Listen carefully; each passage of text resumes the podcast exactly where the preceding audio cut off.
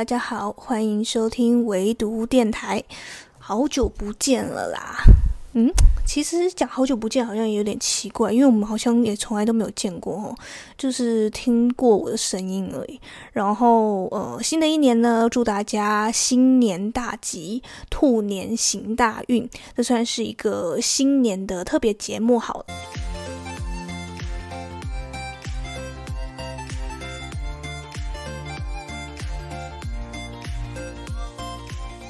其实主要是想跟大家分享一下，我在新年的时候呢，二刷了一本书。那这本书为什么要讲二刷呢？因为这个是这不是一本新书了。我今天要介绍的书呢，是在二零一九年出版的书，叫做《驾驭金钱》。那它的作者呢是罗伯·摩尔。那这本书呢，大家一听书名就会觉得，诶，唯独怎么会推荐关于理财的书啊？特别奇怪。呃，其实我也是凡人啦，当然对于财富啊、金钱啊，还是会有想小小的追求。那有追求呢，当然就是要先学会控管啊，然后学会一些呃怎么样去管理呀。这个其实我自己日常呢也是有在小小的经营的一下，但是嗯、经营的状况呢也不算是特别良好，我也不能说给大家作为一个很好的呃专家指引啊。我只是说呃，我因为想要精进这方。面的能力，所以我去找了一本书来看。那看着看着呢，我突然觉得这本书应该不能完全算是什么理财之书啊，这本书应该是人生之书才对，因为它谈的东西实在太多了，有生活，有工作。有人生观，有价值观，有理财，当然呢，也有是说，呃，生活中的方方面面，你会遇到所有事情、人际关系、所有的烦恼问题，其实这本书基本上就给你所有的解答了。那你会觉得说，啊，这本书有这么厉害吗？没错，因为它不薄，它蛮厚的，它有四百多页，所以一开始大家刚拿到这本书的时候，要深呼吸一口气，因为它确实门槛有点高，但你仔细。真的有认真的把它翻过一遍之后，你会发现啊，他其实就很像是一个邻家大叔啊，在你耳边一直、呃、疯狂的碎碎念的那种版本。呃，虽然他很爱疯狂的碎碎念，但是其实京剧蛮多。然后呃，根据他的个人的。个人经历呢也是非常的丰富多彩的，所以你从中可以得到很多很多的宝贵经验，然后从中呢学到说，呃，他是这样看待事情的，那你其实可以学习一下他是为什么这个角度看待事情，那跟你有什么样的不一样？那新的一年呢，接触到这样的一本书，我觉得是一个祝福，也是一个惊喜，因为其实，呃，我书架上很多书，那。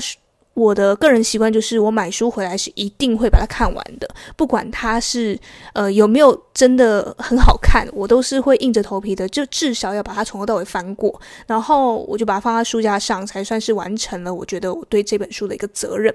那当然也是有很多书是看完之后就忘记了，所以我才会呃比较习惯是在过年的时候这段期间是。就空档会比较多一点，所以就拿一些书籍来二刷一下。那这本《驾驭金钱》呢，也真的是一个缘分啊。我就是今年年初的时候，哎，就看到它在架上，我就想说，哎，年初嘛，看一本理财的书，说不定就可以为我这一年呢带来源源不绝的财源。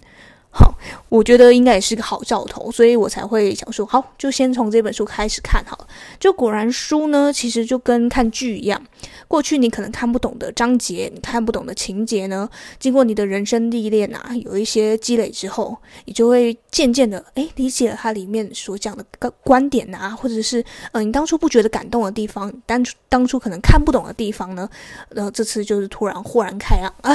原来它是这个意思，所以你就可以学到更多跟以往不同的一些角度跟知识啊，还有一些感悟。那我觉得这是书籍带给我们最大最大的一个惊喜吧，你可以把它当成是一个礼物，就是它会一直跟着你成长的。你在成长，书籍也在成长，所以阅读真的是一个最好的投资。啊，讲着讲着，怎么有一点像是在跟你说阅读有多好？那我其实是想要讲我看这本书的一个感想，因为新年嘛，就聊聊天，然后顺便介绍一下这本书。我二刷之后，呃，有什么感悟？然后看到哪些比较印象深刻的部分？那我知道。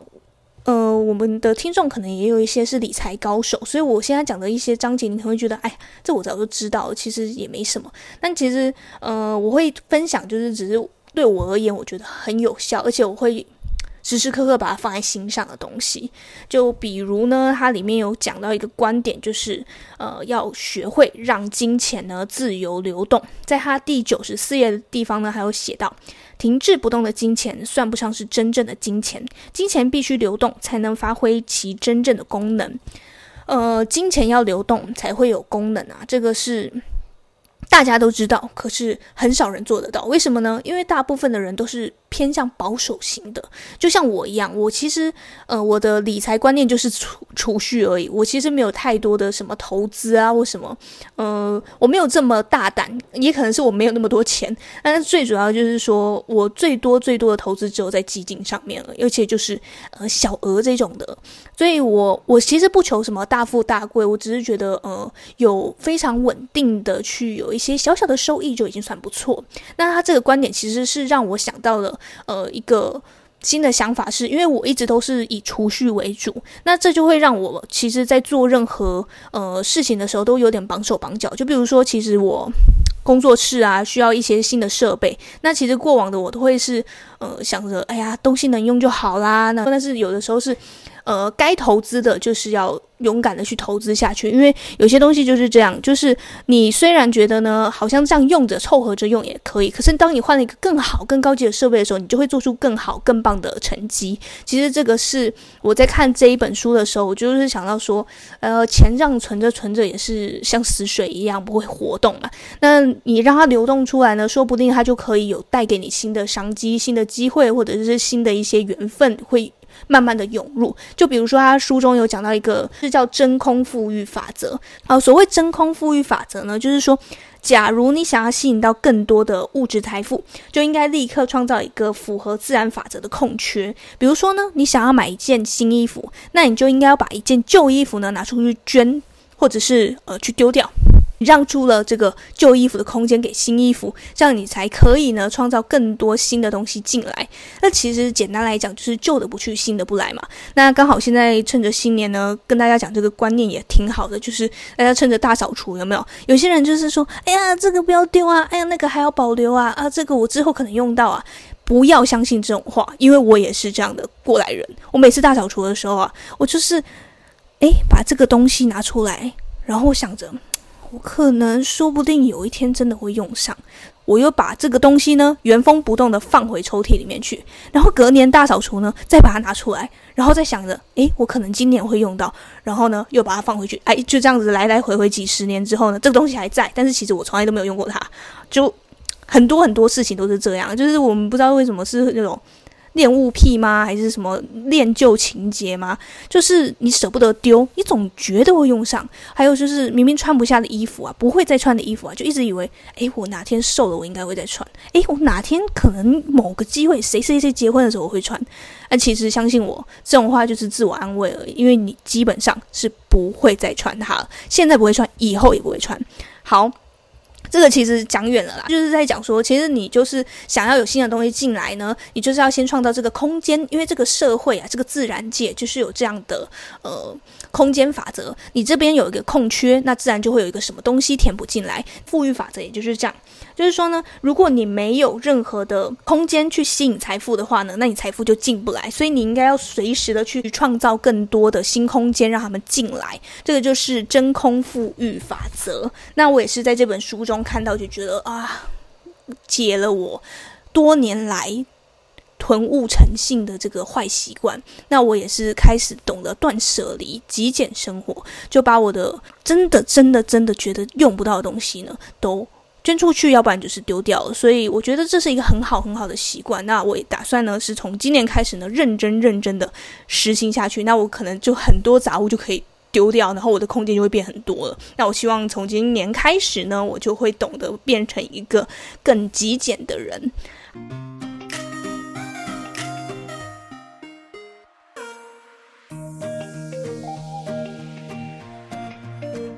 好，那这就是真空富裕法则。那你可能想说，诶，这观点其实也还好嘛。这个我好像在哪里听过啊，其实也没什么特别。但是就是每个人看书的感悟不一样嘛。那我自己觉得这个是对于我这种呃比较容易堆物成性啊、舍不得花钱的人来讲呢，是很很棒的一个知识跟很棒的一个资讯。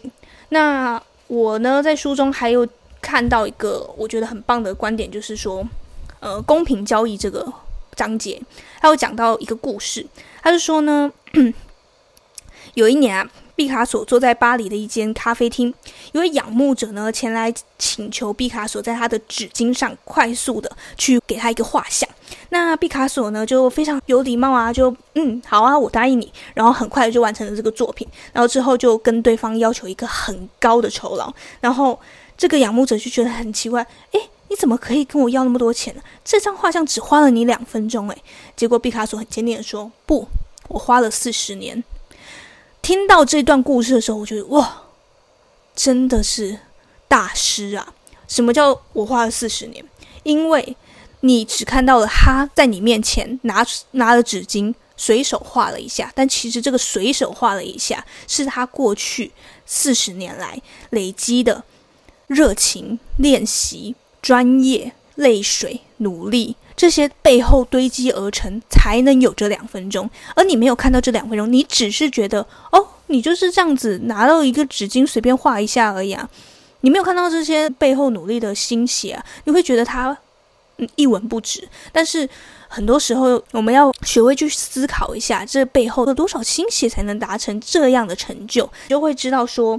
这几年来，经验其实也是一种价格。其实我在看这本书的时候啊，呃，刚好就是年初嘛，然后遇到了比较多，就是工作上比较多杂事，然后那个时候我一直都处于一个很烦躁的阶段，可能也是又过了一年了，所以我会对自己有一个新的期许，然后对自己的要求一定是一年比一年高，所以就会有新的压力出来，然后。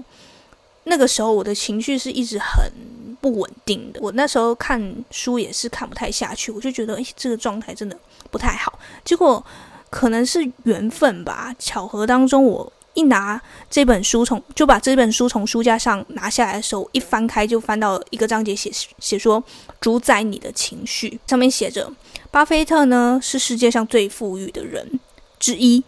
现在不能想说是最富裕的人，因为永远都会有呃更富裕的人出现。所以我说之一，他曾经说过呢，直到可以控制情绪之前，不要期待自己变得富裕。一听就觉得哇，又是一个大师。情绪啊，其实是影响我们做决策最主要的一个关键原因。你开心，你难过，你生气，你暴怒，其实你做的这些极端情绪下的决定呢，都很容易会。嗯，比较不理性。那书中也有跟你说到说，你要懂得去控制自己的情绪，不然的话，你是做任何事情那个心都不定啊，做的决策也很难会是正确的，你也很难去发挥你自己真实的呃实力，呃，就会不是这么好的结果，就影响你后续的结果就对了。所以我看到这本书，然后这个章节这样写的时候，就觉得哇。真的是，他不只告诉你要怎么样去理财啦，也不只告诉你说整个金钱呃流动啊，或者什么真空富裕啊，它其实还有告诉你说，诶，要懂得向内，你不要一直向外去诶索取、去赚取，然后去想要得到更多。那你其实应该要向内去好好的反省一下，说，呃，我是不是这么急躁？是。为了什么？然后我这个情绪到底从哪里来的？我能不能去控制好我自己的情绪？不然的话，你拥有一个很大笔的财富好了，可是你情绪常常很不稳定，钱就是这样哗啦哗啦哗啦的一直流掉。那即使你一直赚，然后又一直哗啦哗啦流，但是最终你到老可能也是不赚不赔吧？那落得一个这样子一场空也是。挺让人唏嘘的，所以呃，懂得去控制自己的情绪是非常重要的一件事，这跟理财也是息息相关的。那我们就要避免自己成为这样情绪的奴隶，所以一定是要在自己觉得，诶，我我最近好像情绪比较不好、不稳定的时候呢，先慢下来想一想。呃，我现在做这个决定对吗？我现在是不是应该要先让自己冷静一下？这个其实是我今年也一直都想要让自己学习的部分，然后让自己学会更平静一点、更冷静一点处理呃生活上各式各样的挑战、各式各样的问题。那以上讲到的呢，就是《驾驭金钱》这本书，我觉得看了这次二刷之后，特别特别印象深刻的部分。当然还有很多很多，就比如说他后面还有讲到说，诶，阅读很棒啊，然后世界上一些很成功的人都是呃大量阅读的人啊。这后面好多都有在讲到这类类型的事，有跟你说，诶，培养好习惯的这个对你人生的帮助啊，种种。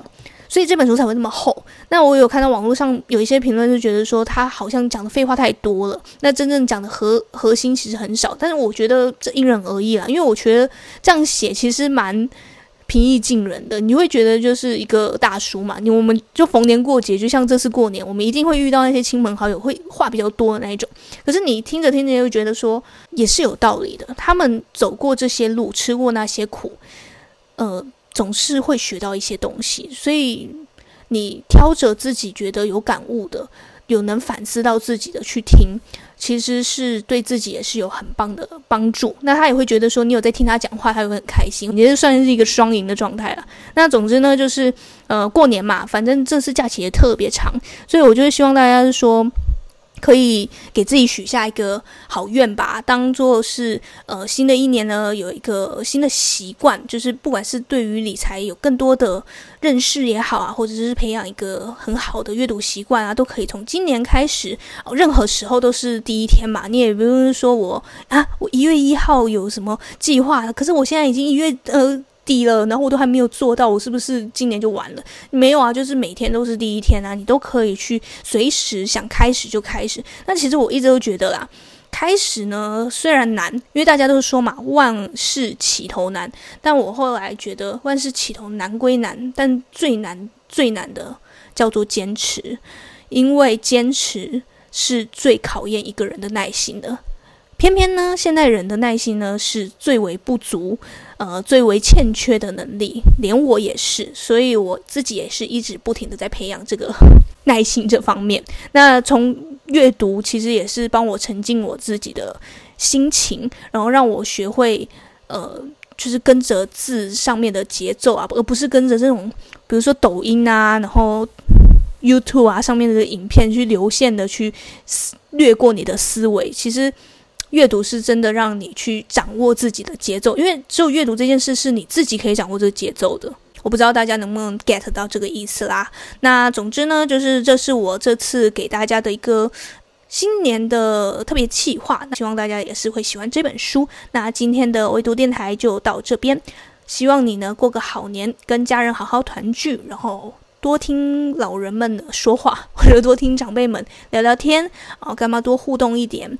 那希望你今年呢可以万事如意，事事顺心。唯独电台，我们下次再见喽，拜拜。